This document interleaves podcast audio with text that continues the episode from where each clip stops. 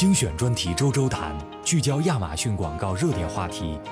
助力业务和品牌成长。熟悉数字营销的卖家朋友，可能你或多或少都会听过一个词，叫做 OTT。那它全称是 Over the Top。那你们有听说过亚马逊 OTT 吗？那今天我们就来聊一聊亚马逊的 OTT 广告，还有它怎么样投放跟使用。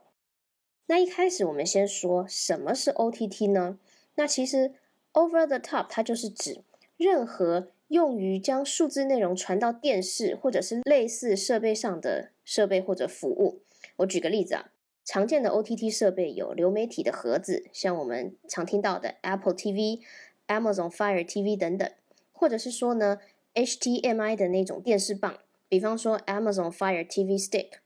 还有 DVR 机顶盒也是属于 OTT 的。那大家最熟悉的可能就是智能电视跟这个应用程序了，比方说我们大家应该都认识的 Netflix 或者是 Hulu 等等。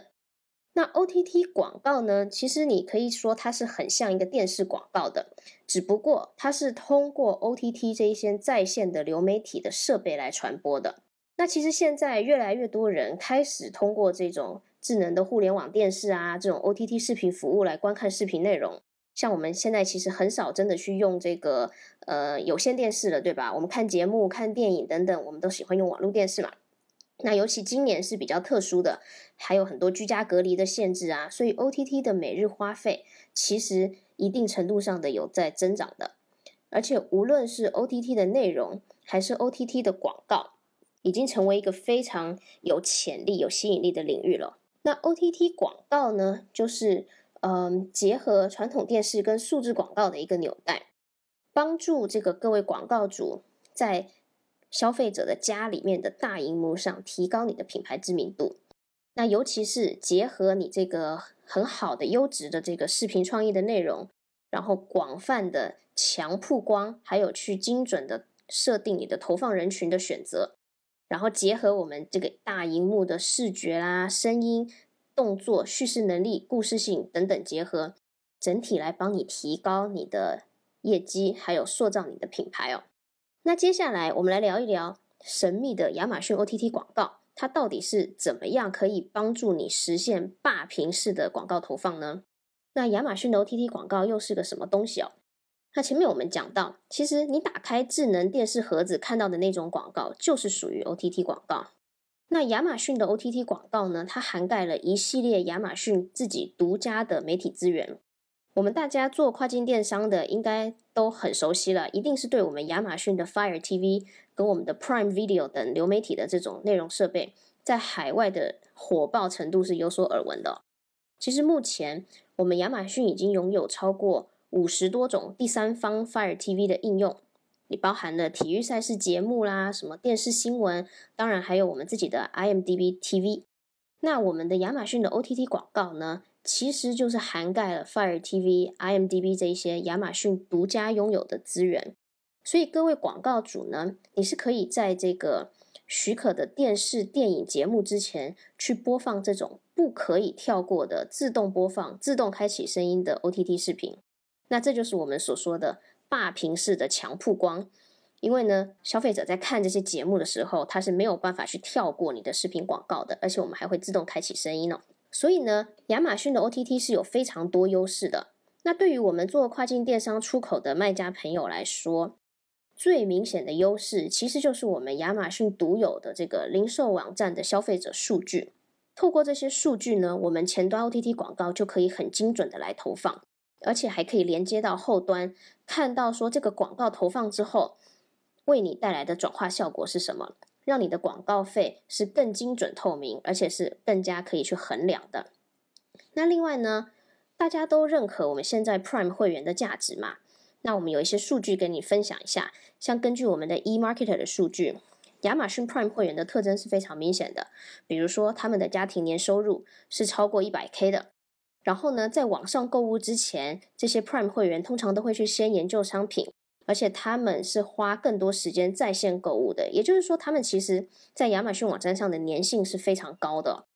然后，来自我们自己二零一七年亚马逊调研的数据，亚马逊 OTT 设备的使用者呢，Prime 会员是比例是高达百分之八十二，所以对我们卖家朋友来说，这是一群非常有潜力、优质的客户。那关于这个内容质量方面呢，我们这个 OTT 视频观看的完成率也是高达百分之九十七，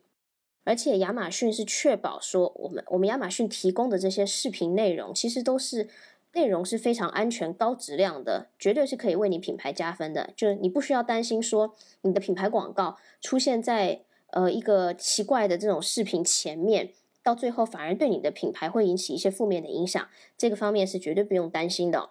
那我们说这么多，对于我们亚马逊的卖家来讲，我们到底该如何来使用，就是怎么样来利用这个亚马逊 OTT 广告呢？我们其实建议呢，有一定的资金的实力跟精力的卖家朋友来使用。那讲到这边，我们中小型的卖家也不要马上被吓跑哦，你可以了解一下嘛，先了解一下我们亚马逊提供到的这些营销的工具。等到以后，我们保不齐我们业务其实增长的很快，对吧？以后你就会用上了，所以我这边先提前预祝大家以后要赶紧爆单哦。那言归正传，我们其实建议目前有财力精力的卖家来制定你全年的 OTT 视频计划，跟着我们亚马逊的零零售节奏来走。那其实不同于我们之前在后台看到的这种广告工具，比方说大家平常比较熟悉的商品推广啊、品牌推广这些等等这种广告工具，OTT 广告不同的是，它目前呢是仅限于美国站使用的，而且是需要跟专属的客户经理来对接，一起研究你这个广告投放策略的。所以呢，如果你使用 OTT 这个广告的话呢，你就可以跟我们的客户经理一起深入的研究你的店铺状况。那我们会从不同的角度来帮你呃制定一些策略，比方说，我们可以从讲述品牌故事的角度来提升品牌的知名度跟浏览率等等嘛，或者也有别的角度，比方说你今天可能店铺内上了新品啊，或者是说呃可能即将要迎接旺季了，我们其实对于哦旺季这个是一个非常好的一个策略，因为呢这个旺季提前预热。然后让你的品牌的知名度或你的商品知名度先打开起来，然后呢，全年我们最重大的高流量时期，像 Prime Day 或者是网一啊、黑五等等，这些都是不可错过的投放阶段。我们其实主要的这个优势就是说，我们亚马逊可以利用我们的这个零售的这个优势，有一些很好的数据可以参考，而且还可以跟我们客户经理一起来。细化去精准的看你要投放触达哪一些人群，让你的广告去打给这些高关联性的人群哦。那这里呢，再讲一下，其实亚马逊 OTT 广告它结合其他的工具，是可以整体帮你完善你的品牌媒体策略的一种打法。我们就从一个流量漏斗的角度来看。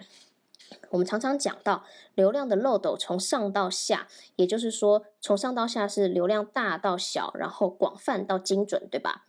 那在漏斗的最上方呢，其实你就可以利用 OTT 投放广告，给那些还没有看过你商品所在类目的这些亚马逊购物者，来帮你触及更多消费者，去刺激他们